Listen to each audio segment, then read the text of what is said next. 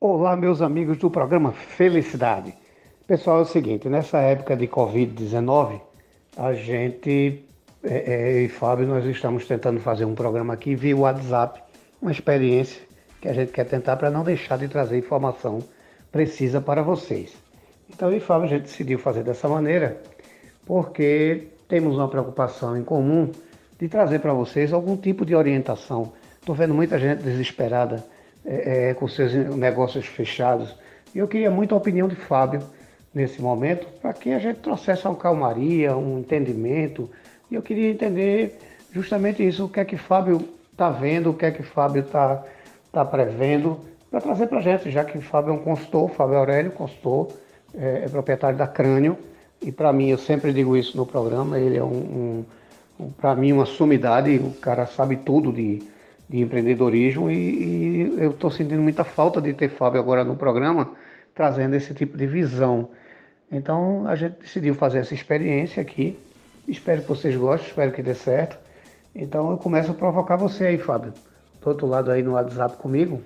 É, qual é a tua visão, Fábio, sobre esse, essa pandemia que estamos passando e, e assim, uma palavra de tranquilidade, Fábio, o que é que a gente poderia falar para o pessoal que está nos ouvindo aí nessa nova essa, essa experiência da gente para não deixar de trazer uma informação precisa, como é sempre a sua informação. Olá pessoal, tudo bem? Aqui quem está falando é Fábio Aurélio, mentor da Crânio, e agradeço muito o convite de Eduardo para a gente fazer essa, esse novo modelo né, que a gente está usando para tentar chegar até vocês. Está cada um na sua casa é, e a gente está interagindo para poder gravar essa entrevista. E acho realmente muito importante a gente falar sobre essas coisas, né? Estamos todos aí, é, assim espero, né? Que estejamos todos em suas casas, que todos nós aqui é, nesse distanciamento social, porque hoje é a forma que nós temos é, de conter realmente o avanço dessa, desse vírus, né? Para que os hospitais tenham condições de atender é, as pessoas que realmente precisam. Então, de alguma forma, isso nos protege, isso diminui, desacelera um pouco o, o processo, né, para que esse vírus cresça.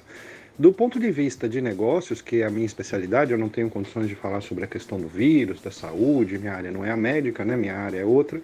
É, eu sempre olho para as coisas, Eduardo, é, do ponto de vista de análise crítica. A minha formação é essa, né? Eu venho de um mercado no passado eu, eu, tive, eu trabalhei em algumas instituições e se hoje eu posso contribuir de alguma forma com as pessoas, eu acredito que isso se deve ao fato da minha carreira, como ela foi é, feita, né? Como que eu segui essa carreira. Lá atrás, em 1997, quando eu me formei, o meu TCC foi baseado é, numa situação particular, minha própria, né? Onde eu perco minha mãe vítima de um erro médico.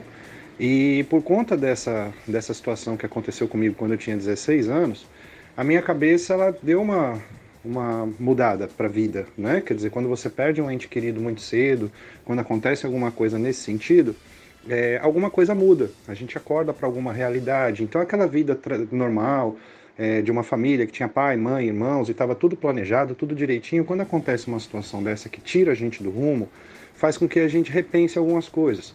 Uma delas foi justamente a questão do valor à vida, né? De, de que a gente está aqui e amanhã pode ser que não esteja, então a importância de se viver cada dia, a importância de você ter prioridades, né? De você é, é, viver o dia de hoje da melhor forma possível. Essa foi uma das coisas que mudou.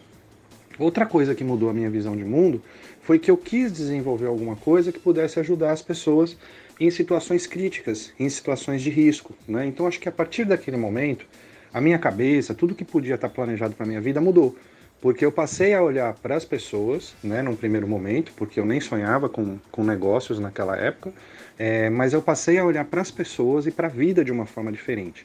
Com a evolução do tempo, conforme as coisas foram andando, quando eu me formei em 1997, eu fiz um TCC é, voltado para esse assunto, como ajudar as pessoas em momentos críticos e importantes. E aí, ao longo do tempo, durante 10 anos, eu fui trabalhando no mercado, né, trabalhando em empresas é, que tinham alguma relação com esse tema para poder ganhar experiência, porque eu queria um dia montar é, alguma coisa, eu queria um dia inventar algum projeto, algum negócio que pudesse ajudar as pessoas em momentos de crise, em momentos críticos, vamos dizer assim. Né? O tempo foi passando, né? E eu passei por várias empresas, trabalhei em massa, com grande, é, em público massa, numa empresa que tinha mais de 2 milhões de clientes, então eu aprendi como lidar com público em grande quantidade. Depois eu trabalhei numa outra empresa que uma das maiores empresas dos Estados Unidos na área de análise de risco. Então ali eu aprendi muita coisa sobre como analisar uma situação para entender o risco dessa situação, né? Então eu consigo é, é, hoje olhar para uma determinada situação e, e quando eu olho para aquilo que alguém vem me contar um problema, a primeira coisa que eu faço é natural em mim. Eu vou avaliar qual é o risco daquela situação, se a pessoa seguir naquele jeito. Então, qualquer conversa é muito automático isso para mim. Se alguém vem falar alguma coisa de relacionamento, o que é que está passando, eu falo, eita, eu já vou logo analisar o risco. Se você fizer isso pode dar certo, se você fizer isso pode dar errado, baseado no meu conhecimento, obviamente. O tempo foi passando e aí, quando chegou em 2004, eu fundei uma ONG, é, o Instituto Pro Anjo, e ele era focado em ajudar as pessoas que tinham suas vidas alteradas por doenças ou acidentes. Eu estou contando essa história para vocês poderem entender um pouco, quando o Eduardo fala assim, ah, Fábio ele entende muito do assunto de negócios, ele entende muito é, é, é, ele consegue ajudar as pessoas, é uma sumidade nesse assunto. Então, assim, é para vocês poderem entender um pouco como foi essa trajetória e como é que foi que eu cheguei aqui, né? O que é que foi que de fato aconteceu na minha vida para hoje eu poder ser alguma referência. Eu não acredito que eu seja uma sumidade no assunto, mas eu acredito que eu passei por muita coisa na vida e por muita experiência que hoje resulta é, numa pessoa que consegue, de uma forma muito prática, é, entender a situação que a pessoa está e a partir daí tentar traçar um plano, né? traçar uma meta, traçar um objetivo com base no risco. Eu elimino o risco. Eliminando o risco, a chance de você conseguir algum resultado, ela aumenta muito. Então acredito que isso me ajuda nas coisas, né, no que eu vou fazendo. Então essa ONG, esse instituto, quando eu montei lá em 2004, é, o objetivo dele era ajudar aquelas pessoas, ou seja, alguém que já tivesse passado por um acidente ou uma doença, como que essa pessoa podia ter um resgate da sua vida? Porque um acidente que deixa algum tipo de sequela, né? Uma pessoa que de repente tinha uma vida normal, aí, sei lá, acontece alguma coisa, ela perde o movimento de alguma parte do corpo, ou ela tem alguma restrição, né? É, é, de fazer aquilo que normalmente ela fazia, ela vai ter que se adaptar para uma nova realidade. É uma doença grave que de repente provoca algum tipo de de mudança no estado da família, né? Por exemplo, se você tem é, algum caso na família que a pessoa estava bem, de repente ela sofreu um acidente ou aconteceu uma doença grave e essa pessoa ficou impossibilitada de sair, de trabalhar, de se locomover. Então isso mexe com toda a estrutura de uma família. Então o instituto ele tinha o objetivo de olhar para essas para essas situações e fazer com que a gente seguisse adiante num formato é, adequado a essa nova realidade. Então é isso que o instituto fazia. A coisa passou, durou dois, três anos, a gente conseguiu expandir o projeto num formato bem interessante para a época. Lá a gente criou é, o que a gente chamava de voluntário virtual, que era o anjo virtual. Então nós conseguimos criar postos é, é, de, de, observação, vamos dizer assim, no Brasil todo, onde nós identificávamos esses casos e esses anjos virtuais de alguma forma ajudavam é, a fazer essa transformação. Né? Isso foi em 2000 2004, 2005, 2006 e 2007, numa época em que a gente não tem o, o que a gente já tem hoje de tecnologia. É, naquela época ainda era muita coisa começando, né? As redes sociais estavam começando. Para vocês terem uma ideia, a gente atuava no Orkut, que é uma rede social, foi uma das primeiras redes que começaram no Brasil, e ainda tinha um, um, um preconceito muito grande. As pessoas não estavam ainda aderindo às redes sociais. A gente via naquela época as lan houses cheias com pessoas jovens nessa, nesses nessa rede social chamada Orkut, e muitas pessoas é, marginalizavam isso, né? Era uma coisa que imagina, onde já se viu, fica perdendo horas, é, de repente numa lan house, num computador, e hoje quem é que vive sem a sua rede social, né? Então isso evoluiu depois para outras redes, é, para outros formatos, mas enfim, o Twitter e o Facebook chegaram com muita força, depois veio o Instagram, e hoje a gente vê aí todo mundo com o celular na mão, não precisa mais estar na lan house, mas tudo teve que mudar, todo o sistema teve que mudar e hoje está todo mundo aí. Se nós estamos falando hoje aqui, se alguém está ouvindo hoje é porque está provavelmente recebeu esse áudio no WhatsApp, recebeu isso num podcast, recebeu isso numa rede social. Então as coisas, a tecnologia, ela se adaptou a essa realidade, né? Quando eu venho para para Recife, que eu vim para cá em 2008, justamente por não ter esse instituto, ele não conseguiu se manter financeiramente, apesar de uma ideia muito boa. Eu não, não tinha experiência com, com o terceiro setor, com ONGs, né? Me faltou ali um pouco de, de apoio, me faltou uma mentoria. Eu acho que se eu tivesse tido um mentor ali naquela época, é, esse instituto poderia hoje estar tá funcionando, inclusive seria uma grande ajuda, porque se naquela época a gente já tinha 1.400 voluntários virtua é, anjos virtuais, né? Hoje, imagina, hoje nós poderíamos ter uma rede pronta já é, é, de anjos virtuais espalhados por todo o Brasil e até pelo mundo, porque a gente chegou a ter pessoas que atuavam até fora do Brasil, é, ajudando nesse caso que está acontecendo agora. Por exemplo, pessoas já preparadas e já dentro de um sistema virtual para poder ajudar as pessoas que hoje estão passando por isso. Então, assim, me faltou naquele momento uma mentoria, me faltou alguém que me orientasse. E aí eu é, é, tive que realmente não, não, não teve condições, não teve como manter financeiramente o instituto. Eu venho para Recife em 2008 e em 2011 é, eu abro a Crânio, né, com o objetivo de ser consultor. De, aí eu mudo um pouco o foco das coisas. Eu falei, tá, é, então por, isso tem uma história, eu não vou contar agora, a gente pode gravar um programa outro dia até para falar sobre isso, ou então posso até mandar um áudio e, e deixar um, alguma coisa gravada no podcast. Mas aconteceu algo muito interessante que me levou para o mundo dos negócios. Eu passei a ser consultor de negócios para o Sebrae, né? Ali eu atuava no programa do Sebrae Tech, e esse programa do Sebrae Tech, ele é, é, ajudava pessoas na parte de inovação e tecnologia nos seus negócios. Né? Então, o cara que precisava desenvolver um site, que precisava é, entrar numa rede social, eu comecei a fazer consultoria nesse sentido. E ali eu comecei a encontrar um mercado novo de empreendedores. Então, em 2011 até 2014, eu atuei com pequenos negócios, com pequenos empreendedores no formato de consultoria. E depois disso, em 2014, eu sofro um acidente de carro é, e fico impossibilitado de trabalhar por sete meses. Ou seja, aquilo tudo que eu vivi lá no passado é, e ajudava essas pessoas, depois eu me vi um pouco nessa situação. Não foi nada muito grave, mas impediu com que eu trabalhasse durante sete meses. E aí eu tive que transformar o meu negócio para um negócio digital. E foi um desafio muito grande, porque como é que você que faz uma consultoria, que está ali na frente do empreendedor, do empresário, para poder falar sobre o negócio dele, para a gente poder conversar. Então tinha reuniões presenciais semanais.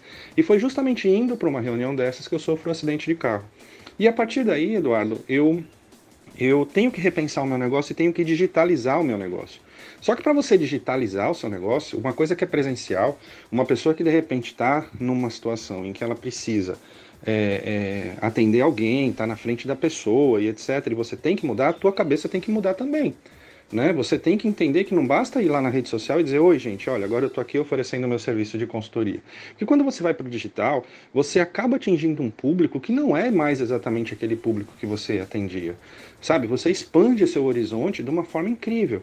Então, assim, a gente passa de uma coisa linear ou seja, aquela coisa que eu tenho um cliente hoje, amanhã eu tenho dois, depois eu tenho três, depois eu tenho quatro, e passa para um formato exponencial, muito parecido com o que esse vírus está fazendo com a gente. Ele dobra de tamanho a cada dia, ao invés dele crescer um, dois, três, quatro, cinco, ele vai um, dois, quatro, oito, dezesseis, sabe, 32, 64, então ele vai dobrando de tamanho.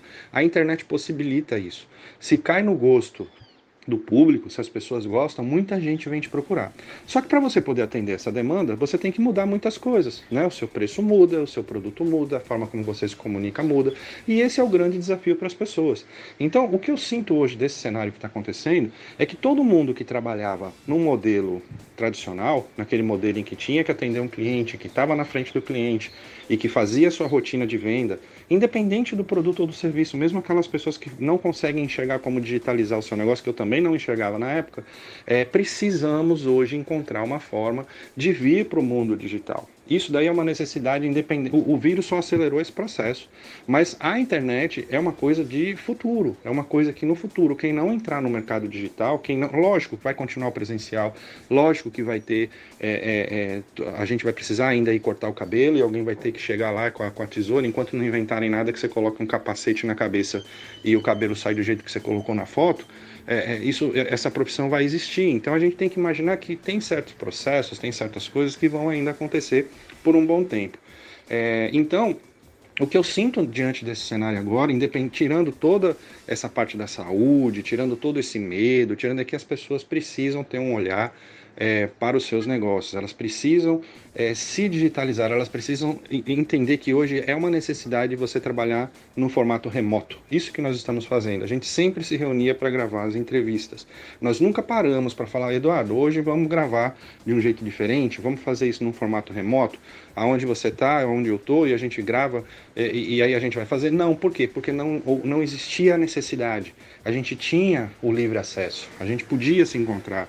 Era uma coisa até legal, porque a gente usava esse momento para sociabilizar. Gente, o ser humano ele tem que continuar interagindo com as outras pessoas. Não significa que a gente vai ter que ficar dentro das nossas casas, cada um fazendo o seu trabalho. Não é isso. Mas a gente precisa aprender a trabalhar num universo que é desconhecido para todo mundo. E aí, é, é, queria ouvir o seu comentário a respeito disso tudo que eu estou dizendo, para que a gente possa depois, é, eu vou colocar três situações para hoje quem está no mercado, quem atuava no mercado, para a pessoa poder pensar é, um pouco a respeito disso, para a gente poder é, fechar essa linha de raciocínio em relação ao que, que eu posso fazer hoje com essa situação do Covid-19, para que amanhã qualquer coisa parecida não me derrube nesse sentido. E no finalzinho eu vou deixar um, uma reflexão que eu acho que é muito interessante para todo mundo pensar. Meu amigo Fábio, o que eu gosto de você é sua humildade, meu amigo. Você, quando eu digo que você é uma referência, é porque você é uma referência. Você me fez um grande favor de passar aí o seu currículo para todo mundo ver que eu não estou exagerando. É, eu sou exemplo disso, né? É, pessoas que passaram pelo, pelo programa, que depois passaram pelo seu processo aí de jornada e de sua orientação, do, você como consultor, orientador dessas pessoas, chegam para mim, poxa, cara, foi massa. Fábio fez uma mudança muito grande na minha vida. E eu sou testemunha porque, vamos lá, o programa Felicidade ele começou numa rádio pequena, uma rádio comunitária. A ideia era dar voz a quem não tinha, não é? é a gente saiu catando pequenos empresários, pequenos empreendedores, novos empreendedores, novos artistas, pessoas que não tinham voz, e a gente saiu é, é, lapidando, buscando, de alguma forma a gente chegava junto a essas pessoas. Mas aí eu comecei a entrevistar algumas pessoas que tinham negócio, foi muito interessante, e as pessoas diziam assim, já, já entrevistou o Fábio Aurélio da Crânio? Não, não.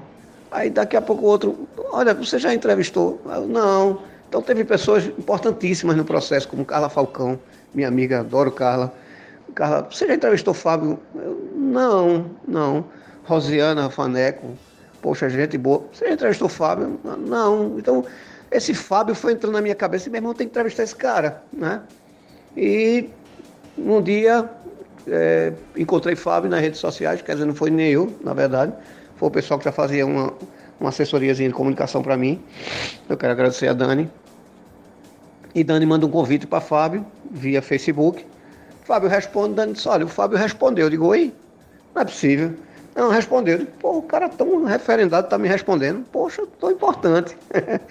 e chega Fábio para gravar no consultório da doutora Daniele Paiva, que a gente estava gravando lá. E chega Fábio, rapaz, o cara me deu uma aula de empreendedorismo. Eu saí dali com outra visão e daí a gente começou a observar. Participei da jornada crânio, e a gente começou a observar que o programa ali, pequenininho, na rádio comunitária, ele era muito maior. Porque o ideal do programa sempre foi esse: a gente dá voz aqui não tem fazer o bem. Então, um programa que a gente nunca ganhou nada com ele, a gente nunca cobrou nada por ele, também nunca paguei nada por ele. E a gente começou, com toda a modéstia, a transformar pessoas e pensamentos. E isso foi muito positivo. Por que isso? Por que eu estou falando isso? Porque Há muito tempo, Fábio, você é, é minha testemunha maior nisso, um, dos caras que me viu com, com essa luta. Há muito tempo que eu falo em felicidade. E quando eu falo felicidade, eu falo felicidade, felicidade de fato e de direito. Fui muito mal visto por muito, por, muito tempo, por muitos lugares, né? Então o pessoal dizia, esse cara é louco, vai falar de felicidade como direito, esse cara é maluco. Pessoal, hoje a gente está passando por um processo, não é Brasil, é o mundo todo onde estamos infelizes de fato e de direito. Muita gente que já passou por aqui, pode estar escutando agora, vai dizer: Poxa, Eduardo falava realmente isso. Eu sempre disse isso: olha, é, comprei um carro novo. Poxa, estou feliz. Não, você está alegre. Você não pode estar feliz quando você vai ter que fazer o seguro desse carro, porque você não tem segurança para te garantir né, o, o, o, o patrimônio, você vai viver pagando esse carro porque você tem altos impostos inseridos nele que não para. Né? Todo ano você tem DPVAT, você tem que fazer a renovação do seguro, você tem todo, todo o processo que, que, que atrapalha você de uma maneira, ele deixa inseguro. Né? Você tá, ah, eu estou muito feliz que eu comprei uma casa na praia. Ótimo, você está contente, porque você está sempre dormindo e acordando pensando que aquela cidade que você tem sua casa não tem segurança para isso. Então, o, o, felicidade, quando eu falo de direitos, são os direitos que nós não, som, não, não temos uma assistência. Chegou a um ponto agora, Fábio, que eu pensei que eu não ia estar vivo para ver, eu não pensei que fosse chegar tão rápido, onde perdemos todos os nossos direitos à felicidade. Você pode ter hoje muito dinheiro, você pode ter hoje uma Ferrari, você vai andar de Ferrari, você vai usufruir do seu dinheiro, mas você não tem segurança. Você não está feliz de fato e de direito. Eu discuto muito isso. Hoje acho que é a primeira vez que eu estou discutindo isso num programa e, e na internet. Espero ser entendido quando eu falo que falta falta essa assistência, quando a gente não tem essa assistência. Mas eu vou dar um exemplo, é, é, espero não estar errado no que eu estou dizendo, mas eu queria que todo mundo que estivesse nos ouvindo fizesse uma pesquisa rápida sobre o Covid-19 num país chamado Butão. Por que isso? Porque o Butão é o país mais, um dos países mais pobres do mundo, mas é o país mais feliz do mundo. E até a pesquisa que eu fiz, até antes de falar com vocês aqui, teve um caso. Esse caso teve contato com aproximadamente 40 pessoas, foi um, um, um estrangeiro que foi para lá. Todos foram isolados. O governo tomou uma medida para garantir a felicidade, a tranquilidade e os direitos de todos. Isolou essas pessoas, e até a pesquisa que eu fiz há pouco não tinha, até então, até a hora que eu vi, não tinha é, é, nenhuma, nenhum crescimento de número de infectados.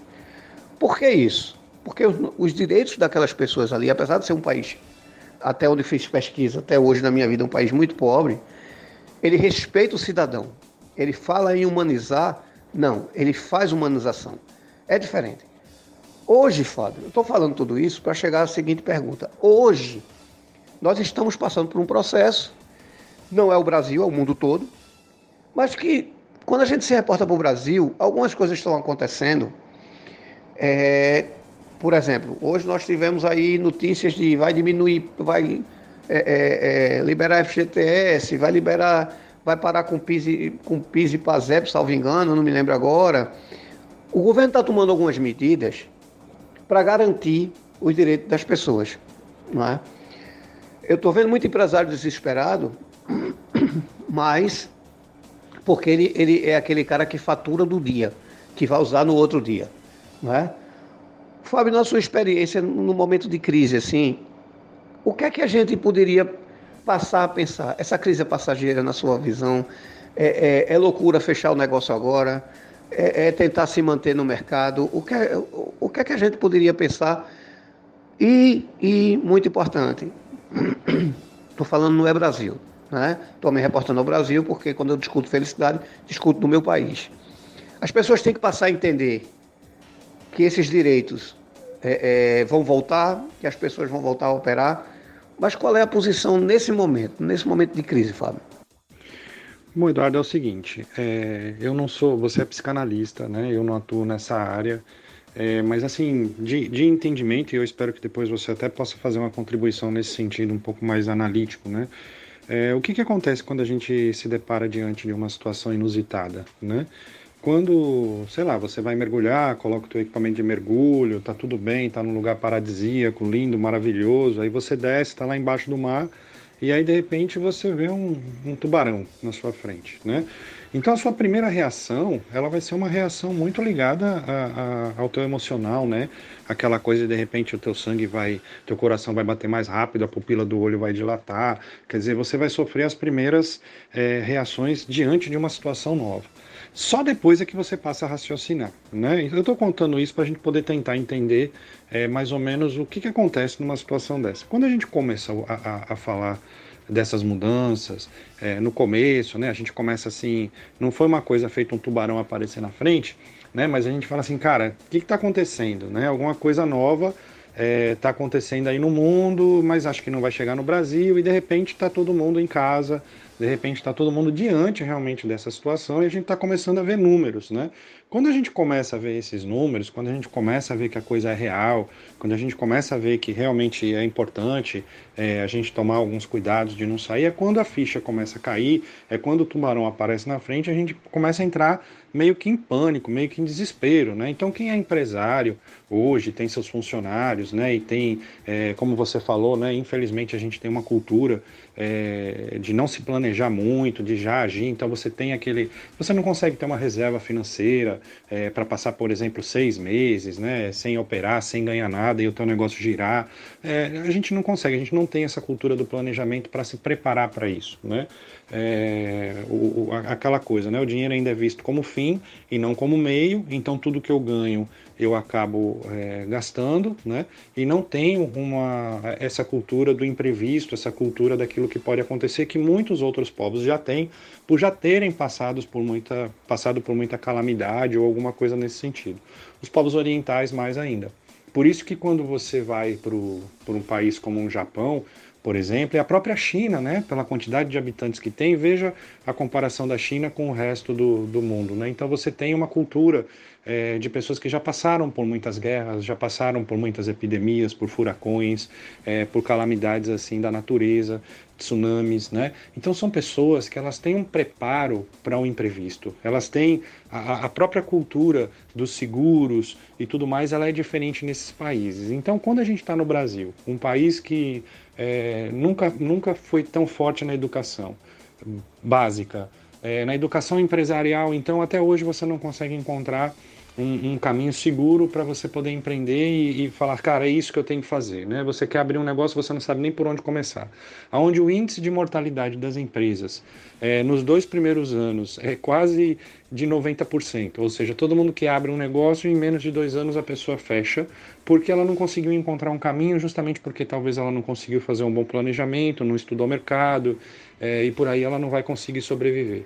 Quando você parte para cinco anos, então, ou seja, empresas que estão há cinco anos no mercado trabalhando, operando e ganhando né, é, com isso, ou seja, com colaboradores, é, tendo algum tipo de lucro, alguma coisa, é mais difícil ainda. Então, assim, a gente sabe que existe uma grande força motriz, que os empreendedores hoje, os pequenos empreendedores, os pequenos negócios, eles contratam mais do que os grandes negócios. Se você for colocar, é, tem pesquisas que mostram isso, né? Que, que quem emprega e quem gira mesmo a economia é o pequeno, né? É, e não se dá muita atenção, né? Então, muito pelo contrário, se gera uma fábrica de produção de MEI. Ah, tira o seu MEI, tira o seu MEI, tira o seu MEI. Tá, mas a pessoa vai, tira o MEI e, né, e, e a estrutura e a condição e, e, e os processos com menos burocracia para você poder é, é, enfrentar a vida. Eu não estou falando nem do, do, dessa situação que a gente está vivendo agora. Então, esse empreendedor que de repente tem lá a, a, o teu negócio, que tem os teus clientes, que já estava operando bem ou mal, né? Que estava, mesmo que ele estivesse só é, é, trabalhando para ganhar o dinheiro e, e, e, e, pagar as contas do mês, mesmo que fosse só essa situação, né? Que seria o básico e a grande maioria hoje que, que faz isso. Então, assim, é, quando ele se vê diante dessa situação, a primeira coisa que ele vai fazer é: vou demitir todo mundo, eu vou cortar todos os custos, eu vou fechar, né? Eu vou. É, é, que é aquela situação do desespero, do, do, do, coração batendo lá em cima. Então, não, agir precipitadamente não é um bom negócio, sabe? Eu acho que, que calma. É, é, a situação está aí, a gente não sabe, a gente tem que acompanhar o cenário e a gente tem que tentar pensar para poder pensar e refletir com uma certa razão, né? A emoção ela tem que ficar um pouquinho de fora a gente tem que ter um pouco de maturidade para entender o momento, deixar a emoção um pouco de lado e tentar agir de uma forma mais racional, né? Tentar olhar para a situação. Vamos, vamos tentar entender o que é que está acontecendo nos outros países, vamos entender o que é que pode acontecer nos próximos meses, vamos entender que depois, quando a situação é, normalizar, que tudo vai ter que voltar. Então, de repente, como é que seria você ter que dar, se você der muitos passos para trás, como é que vai ser você andar para frente? Uma coisa é você dar dois, três passos para trás. Outra coisa é você, de repente, fechar tudo. De repente você entrar em desespero e achar que, que, que a coisa não vai ser assim para sempre, né? Então a gente precisa tomar esse cuidado. Então, eu, eu, até comentei é, anteriormente, que são três coisas que a gente precisa estar atento, né? A primeira delas que a gente tem que estar atento é como é que estão os seus atuais clientes, antes, do, do, antes dessa história do Covid, como é que eles estão hoje? Uh, se você tem um negócio, né? Você atendia alguém, você vendia alguma coisa para alguém, como é que estão esses clientes? Eles, eles, se eles usavam o teu produto, se eles consumiam você, eles deixaram de consumir por algum motivo.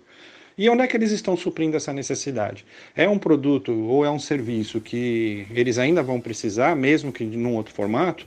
Ou é uma coisa que realmente está considerado fora de uma necessidade principal e a pessoa vai ter que dar um tempo e vai ter que esperar para poder voltar depois que as coisas retomarem? Né? Então, essa é uma primeira pergunta. Você tem uma base de dados desses clientes, você tem o contato com eles, você sabe como é que estão os seus clientes hoje em relação a isso, né? Então, para quem, por exemplo, tinha paciente, para quem tinha cliente, para quem tinha aquela pessoa que precisava atender, né? Como é que ficou essa situação? A gente tem que olhar o cenário. Segundo ponto é como é que está o negócio depois do Covid. Ou seja, tem negócios é, que, pelo contrário, a, a, a demanda aumentou. Né? Nós temos participantes da jornada que atuam na área da saúde, é, por exemplo, a gente tem uma que tem uma farmácia, né? A demanda dela aumentou. E as mentorias da gente estavam até ao contrário antes do Covid. A gente estava querendo saber como aumentar a demanda, como trazer mais público para a farmácia dela. E de repente, como uma situação dessa foi o inverso. Muitas pessoas começaram a procurar a farmácia e ela precisou criar uma estrutura de atendimento até para se proteger diferenciada. Ela precisou tomar mais conta do estoque, porque ela precisava comprar mais. Por ela não ser uma farmácia, um grupo grande, né? Então ela começou a ter problema com os fornecedores que estavam dando atenção para os grupos maiores, porque eles eles compram em maior quantidade, e aí ela ficou de lado. Então, assim, a gente precisou ter uma atenção especial porque o movimento aumentou, ao contrário de outros negócios que estão fechando. A gente já tem outro caso, que é dentro da minha casa, por exemplo, que é o caso da, da cama de gato. A gente atende, a gente tem um negócio na área pet, exclusivamente para gatos, que a gente atende a pessoa, né? A gente vai cuidar do gato da pessoa é, quando a pessoa viaja. Aí todo mundo deixou de viajar, todo mundo deixou de sair, ou seja, de um dia para outro, a agenda da, da é, é, de Isabela que estava cheia agora para esse feriado que a gente vai ter da Páscoa, já estava tudo direitinho, de repente todo mundo cancelou. E aí, né? Como é que fica esse cliente? Ele deixa de, de, de viajar, ele vai estar tá em casa, ele vai estar tá com o gato dele e, obviamente, não precisa desse serviço nesse momento. Mas e ela que contava com esse recurso para poder é, é, fechar o seu mês ou bater suas metas e tudo mais. Como é que fica essa situação? Então a gente tem que pensar como é que está o negócio hoje, o que, que de fato aconteceu de impacto. É, e depois a gente tem que ir para a terceira etapa desse processo, é como é que eu posso atuar de uma maneira emergencial para adotar algum tipo de serviço digital ou remoto que venha, de alguma forma, atender o meu momento de hoje. É uma situação emergencial. Porém, é importante a gente saber que todos os negócios, independente de pandemia, independente de quarentena, todos os negócios, eles têm que ter preparado, têm que estar preparados para dois cenários. O primeiro cenário é, eu tenho que estar incluso digitalmente. Eu preciso estar no mundo digital. Né? Não adianta. Hoje você tem um negócio e não ter uma perninha dele no mundo digital, você já está em risco. Então, eu, como falei que sou analista de risco, uma das coisas que a gente já pregava na jornada antes da pandemia era todo negócio que entra na jornada, a gente tenta encontrar um meio digital dele agir, né? Que é através de fortalecimento de marca, por exemplo. Ah, ela cuida de gato, né? E aí o serviço dela é especificamente esse. Só que ela tem um público hoje na internet de 25 mil seguidores, entendeu? Então ela criou uma marca e essa marca tem admiradores. Tem pessoas que gostam do que ela fala na internet sobre os cuidados com gato, que ela faz isso gratuitamente, né? Ela fala de cuidados e tudo mais com esse público para poder ganhar referência e ela ganhou com isso autoridade no assunto, quando o assunto é cuidar de gato. Então você para para pensar que eu tenho público de um lado. E do outro lado eu tenho um serviço que necessariamente não era oferecido para esse público de 25 mil pessoas. Ela tem uma centena de clientes aqui local, aqui em Recife, onde a gente está. Mas ela tem que atender localmente. Então ela não tem condições de atender um cara que de repente está lá em São Paulo por conta até do, do serviço depender dessa visita. Mas por outro lado, ela criou ao longo desses anos esse público. Então a gente tem que parar e pensar: o que é que eu posso fazer numa situação dessa? Se eu criar algum produto e oferecer para esse público num formato digital, ou seja, se eu criar de repente um e-book para falar de cuidados sobre gatos. E nesse momento, passar para esse público que já admira a marca dela, dizer: olha pessoal, a gente está passando por essa situação e isso afetou diretamente o meu negócio, e para poder me manter viva, eu estou oferecendo esse book num preço simbólico para vocês comprarem. Ela vai ou não ter muita adesão? As pessoas vão ou não comprar esse book, até no intuito mesmo de de ajudar. A gente vive um momento de crise, e na crise existe algo chamado solidariedade, que a gente não pode deixar de, de, de pensar. E que depois que passar essa crise, ela pode disponibilizar, inclusive, esse material gratuitamente para todo mundo. Entendeu? Ela pode é, encontrar ações, ou seja, ela não está atendendo o gato na pessoa, mas a gente encontrou uma forma é, de criar recursos para ela poder se manter num período de emergência. Esse é um ponto. O segundo ponto é de que forma que eu posso, de repente, criar alguma coisa, ou seja, criar uma vertente desse trabalho, uma outra, um outro caminho, para que ela possa estar sempre no mundo digital independente de crise ou não. Isso passa a ser uma possibilidade de você encontrar meios e caminhos para atuar no seu segmento sem necessariamente estar de frente com o teu cliente. Então esse é um primeiro cenário. Todos nós temos que ter, temos que estar incluídos no mundo digital ou remoto, não necessariamente só digital, porque a gente pode trabalhar de forma remota. É diferente uma coisa de outra, tá? Depois a gente pode até falar um pouco sobre isso. Mas especificamente é isso. Então, a gente abriu essa, essa, esse horizonte e hoje nós estamos, inclusive, atendendo pessoas que querem fazer um diagnóstico dos seus projetos, das suas ideias, dos seus negócios, para como fazer isso. Como de repente digitalizar o meu negócio, como de repente fazer ele de uma forma remota, como linkar é, por exemplo, para quem tem produto para entregar, como linkar isso com os entregadores, com essas equipes que estão na rua trabalhando, né? Então, assim, existe uma forma hoje, a, vida ela tem uma adaptação para uma nova rotina. E o segundo cenário, que é um cenário bem, bem interessante, mas a gente não pode deixar de pensar nisso, eu fico imaginando assim, e se fosse o contrário?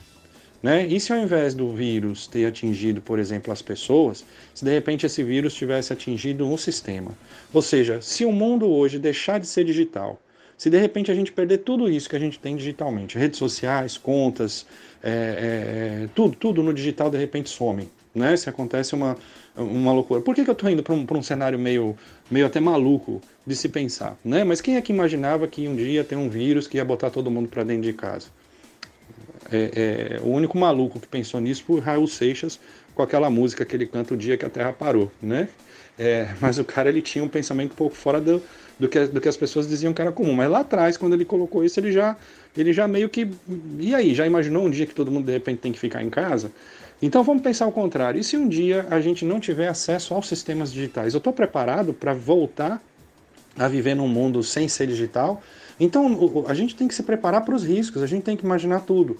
A gente tem que falar, tá, eu tenho. Porque, porque aí todo mundo se apoia no digital. E, e, e aí, e se um dia acontece um, um vírus, um, um, problema? Teve outro dia que a gente ficou sem WhatsApp algumas horas e todo mundo, né? Eita, o WhatsApp caiu, não sei o que, tá. Mas e se acontece alguma coisa, dá um problema aí nos satélites, acontece alguma coisa e a gente perde, de repente, acesso à internet. Então todo negócio ele tem que ter, ele tem que ter isso, né? Eu tenho que viver o melhor, mas tem que estar preparado para o pior. Não significa que a gente tem que ter toda uma estrutura, mas a gente tem que abrir um ponto de reflexão. Não, realmente, se um dia eu não tiver a internet, eu conseguiria me virar sem a internet. Né? Então a gente precisa ter, a gente tem que aproveitar esses momentos de crise para a gente fazer reflexões, para a gente tentar trazer isso para a realidade da gente e assim conseguir desenhar cenários, imaginar para que quando aconteça isso, né, você fala, ah, você está preocupado, está desesperado? Não, eu só vou fazer uma análise da situação. Né? Eu, tenho que, eu tenho que mergulhar e se eu estou mergulhando, tem que saber, pode aparecer um tubarão. A pessoa que ela tem essa consciência, ela vai ter uma reação diferente. Ela vai, pode ser que ela aconteça a mesma coisa que aconteceria com quem não está preparado, mas o fato de você estar preparado já te dá alguns segundos de reação. O teu tempo de reação é diferente.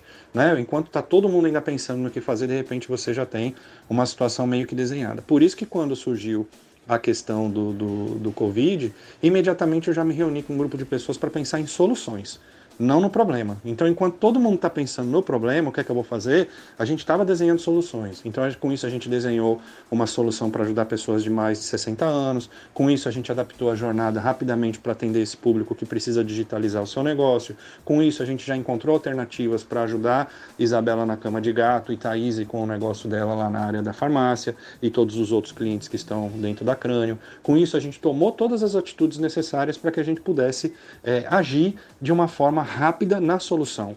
Né? A gente tem que parar com essa coisa de pensar no problema, de viver o problema, de estar sempre envolvido no problema e mudar de lado, ir para o lado da solução, pensar no que, que eu posso fazer para ajudar, no que, que eu posso fazer para resolver, no que, que eu posso para melhorar. Sempre tem uma saída. Sempre vai ter uma saída, né? Dizem já, né, que é, é um ditado antigo, né? A gente só não tem saída é, para a morte, né? Mas até para isso é, se encontram soluções e aí vai para um lado da fé, da espiritualidade e tudo mais. Mas enfim, sempre tem uma saída. Então eu acredito que quando a gente se une, quando a gente pensa em solução, quando a gente quer encontrar uma saída para alguma coisa, a gente acha.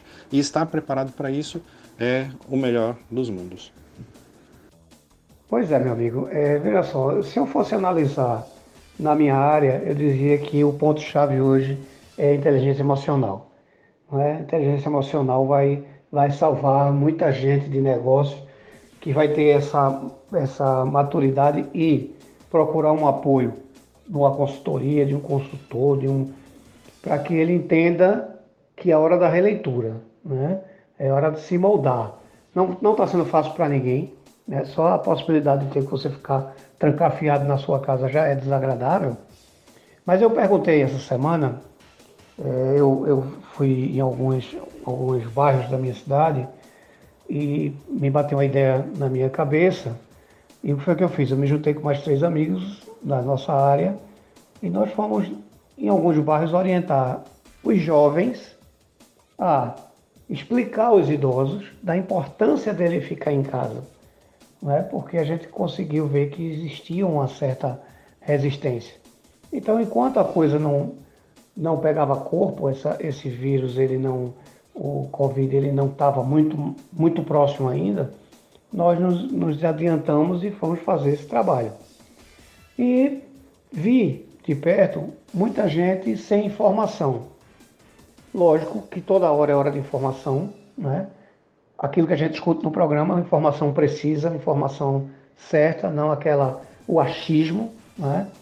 Mas o cara que hoje tiver esse pensamento, esse equilíbrio emocional, né? essa inteligência emocional, de se aperceber que é hora de buscar um profissional para fazer uma releitura do negócio, ele vai sair mais tranquilo dessa, dessa situação, Fábio? Pois é, Eduardo, é isso mesmo. Eu acho que quando você precisa passar por uma situação que você não tem controle, né?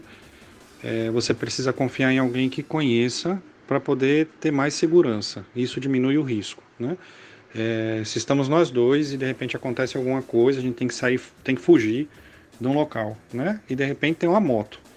É, quem é que vai pilotar a moto? Quem sabe, né? Então, se os dois não souberem, tudo bem. É, é uma situação em que ninguém sabe e aí você vai ter que chamar, tem alguém aqui que pilota e vai ter que ir os três na moto, sabe?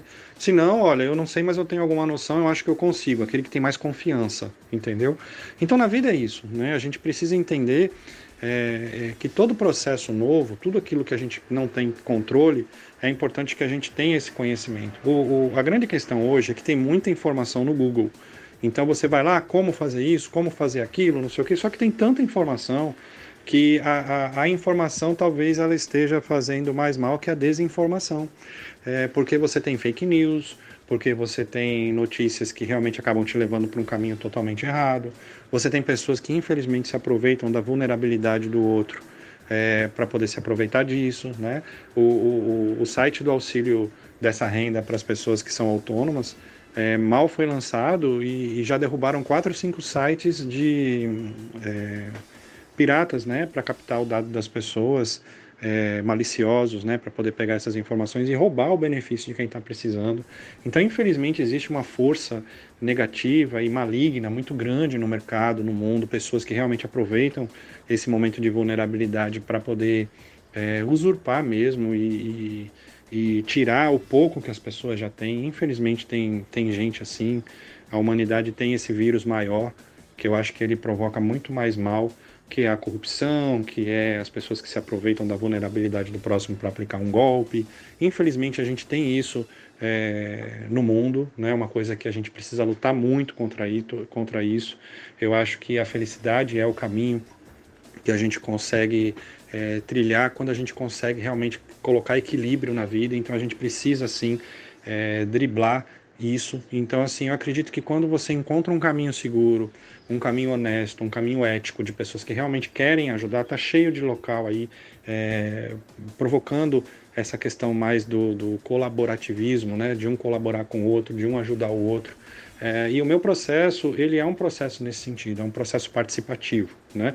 Então, quem estiver precisando de alguma orientação com o que fazer em relação ao seu negócio, ao seu trabalho, não sabe é, muito o que fazer, é, não tem muita ideia de como fazer, a gente criou hoje um, um, um diagnóstico específico para essa situação que você vai encontrar se você digitar www.empreendacompropósito.com. A pessoa vai poder cair num menuzinho de opções e lá tem uma opção para você preencher uma análise gratuita do seu projeto ou negócio. Então a pessoa vai contar a ideia que ela tem, pode ser uma ideia ainda, tá? Pode ser algo que ela não tenha muito definido, é, pode ser já o seu próprio negócio. A pessoa vai poder contar para a gente é, o que ela faz, se ela já está adaptada ou não para esse mundo digital e a gente poder, com base nesse resultado, nós vamos dar uma orientação para essa pessoa e vamos convidar ela para alguns programas. Nós reduzimos é, o preço do nosso, do nosso serviço de apoio. Já era um valor que, que a gente já tinha feito num formato de acessibilidade, um valor bem, bem abaixo do mercado da consultoria. Enfim, a gente consegue prestar todo uma, um, um serviço de assistência num valor já bem abaixo, mas a gente diminuiu ainda mais é, esse valor é, para a pessoa que, que é indicada para participar desse programa. Nós também diminuímos o, o tempo, ele deixou de ser um processo que durava um ano de acompanhamento, ele ainda vai ter esse processo, mas para esse momento específico a gente vai estar tá fazendo uma atuação mais simples, de poucas semanas, é, para poder tentar pensar em soluções. E a gente só vai seguir com aquelas pessoas que realmente têm como transformar, de, de alguma coisa, de, de alguma forma a gente consiga entender é, um caminho seguro para a pessoa poder ou digitalizar ou trabalhar de forma remota nesse primeiro momento, para que depois ajude essa pessoa, inclusive na retomada, né? Como é que vai ficar o meu negócio depois que as coisas voltarem ao normal? Porque não vai, ah, voltou e amanhã vai estar tá tudo legal, tudo bem. A gente vai ter que adotar práticas, inclusive de higiene, práticas no hábito do dia a dia, para que isso não volte e para que outros, é, caso aconteça, né, isso vai evitar é, muitas outras doenças, muitas outras coisas, inclusive a própria gripe mais simples. Eu acho que se a gente começar a adotar práticas de higiene, de lavar sempre as mãos, eu espero que isso se torne um hábito na vida das pessoas, que depois isso continue de alguma forma, assim como outras coisas positivas. Eu acho que a gente sempre tem como encontrar algo positivo. É aquilo, eu, eu sempre costumo dizer, a gente tem que tirar sempre o melhor do pior. Né? O que, que eu posso tirar de bom dessa situação. Né? A gente tem que imaginar que muita coisa boa aconteceu. A gente tem que imaginar que, apesar de da gente estar tá tendo baixas, apesar da gente estar tá vendo é, os noticiários e ver que realmente quem precisa e esse grupo de risco maior, essas pessoas são mais afetadas, então assim, é ficar em casa, é controlar, mas a gente tem que entender que a gente tem coisas boas, né, que acontecem diante de um sistema desse. Todo mundo está mais reflexivo, todo mundo está mais voltado para coisas que muitas vezes deixaram de, de, de ter atenção, está todo mundo olhando para suas famílias, está todo mundo olhando e tendo um contato maior dentro de casa, tendo pelo menos essa oportunidade, né? É, se a gente for imaginar que aumentou o número de pessoas morrendo por essa doença, diminuiu o número de mortes nas estradas, diminuiu o número de mortes por assassinato, por, por brigas no trânsito, é, diminuiu o número de outras doenças, porque a gente se cuidando mais, diminuíram também a proliferação de outras doenças. É, diminuiu o número de pessoas que bebem e sofrem acidente de carro depois disso, né, porque as pessoas não estão saindo, então isso também diminuiu. O número de roubos e assaltos e número de, de, de, de crimes que aconteciam por conta disso também diminuiu. Então veja só, enquanto o universo, né, ele tem um equilíbrio que é incrível, né, a gente, a gente não, não consegue entender a dimensão disso, mas se de um lado aumentou, ele tratou de compensar do outro, né? Então diminuíram muitas outras coisas.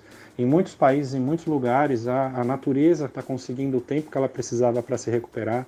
Tartarugas nascendo, né? Em locais que não nasciam há muito tempo, peixes aparecendo em local que não aparecia há muito tempo, baleias aparecendo em local que não aparecia. Então, assim, de repente o mundo estava precisando dessa pausa para respirar um pouco, né? Então, acho que tudo é um pouco. A gente tem que sempre tentar é, ver que por pior que seja uma situação, sempre pode ter algo de bom nela, né? Sempre pode ter alguma coisa boa e que a gente aproveite esse melhor desse pior para poder seguir em frente. Então, quem estiver precisando de apoio na área dos negócios, www.empreendacompropósito.com, vai ter um menu lá para poder acessar é, o que a gente tem para oferecer. A pessoa pode preencher esse diagnóstico, essa análise gratuitamente para todo mundo que quiser. É, a resposta a gente diminuiu de 24 horas para 30 minutos. Então, em 30 minutos, a pessoa recebe lá o, o, no e-mail dela uma conclusão dessa atividade. É um tempo que a gente está trabalhando muito para poder tentar ajudar as pessoas ao máximo possível e depois ajudar a pessoa numa tomada de decisão dentro de um processo que ele gera recurso financeiro. Cada um que entra na jornada, cada um que faz a jornada, é, tem possibilidade de gerar renda pela própria jornada, trazendo outras pessoas, tem a possibilidade de se tornar orientador, a gente consegue é, é, devolver parte desses recursos como investimento para a pessoa, como geração de capital de giro e renda. É, as pessoas que entrarem nesse projeto têm condições, aquelas que tiverem mais habilidade podem ser convidadas, inclusive, para se tornarem orientadores de outras pessoas que estão chegando. Então a ideia é um ajudar o outro, é um, é um programa participativo, é um programa colaborativo. É um programa que está ajudando hoje muitas famílias a trabalharem de forma remota e complementar a renda nesse momento. Então, mesmo aquela pessoa que de repente hoje não vê uma possibilidade de, de, de voltar para o negócio dela como estava, aproveita para planejar, aproveita esse tempo para de repente entrar num programa desse e fazer a estruturação da sua empresa, já prevendo a volta e inclusive prevendo alternativas e caminhos digitais para o seu negócio, mesmo que não dê tempo de fazer para alguma coisa agora. Então aproveita esse tempo para de repente olhar para o teu negócio com outro olhar, para fazer o planejamento que você nunca teve tempo de fazer. Então aproveita esse tempo, sabe? A gente está dizendo isso.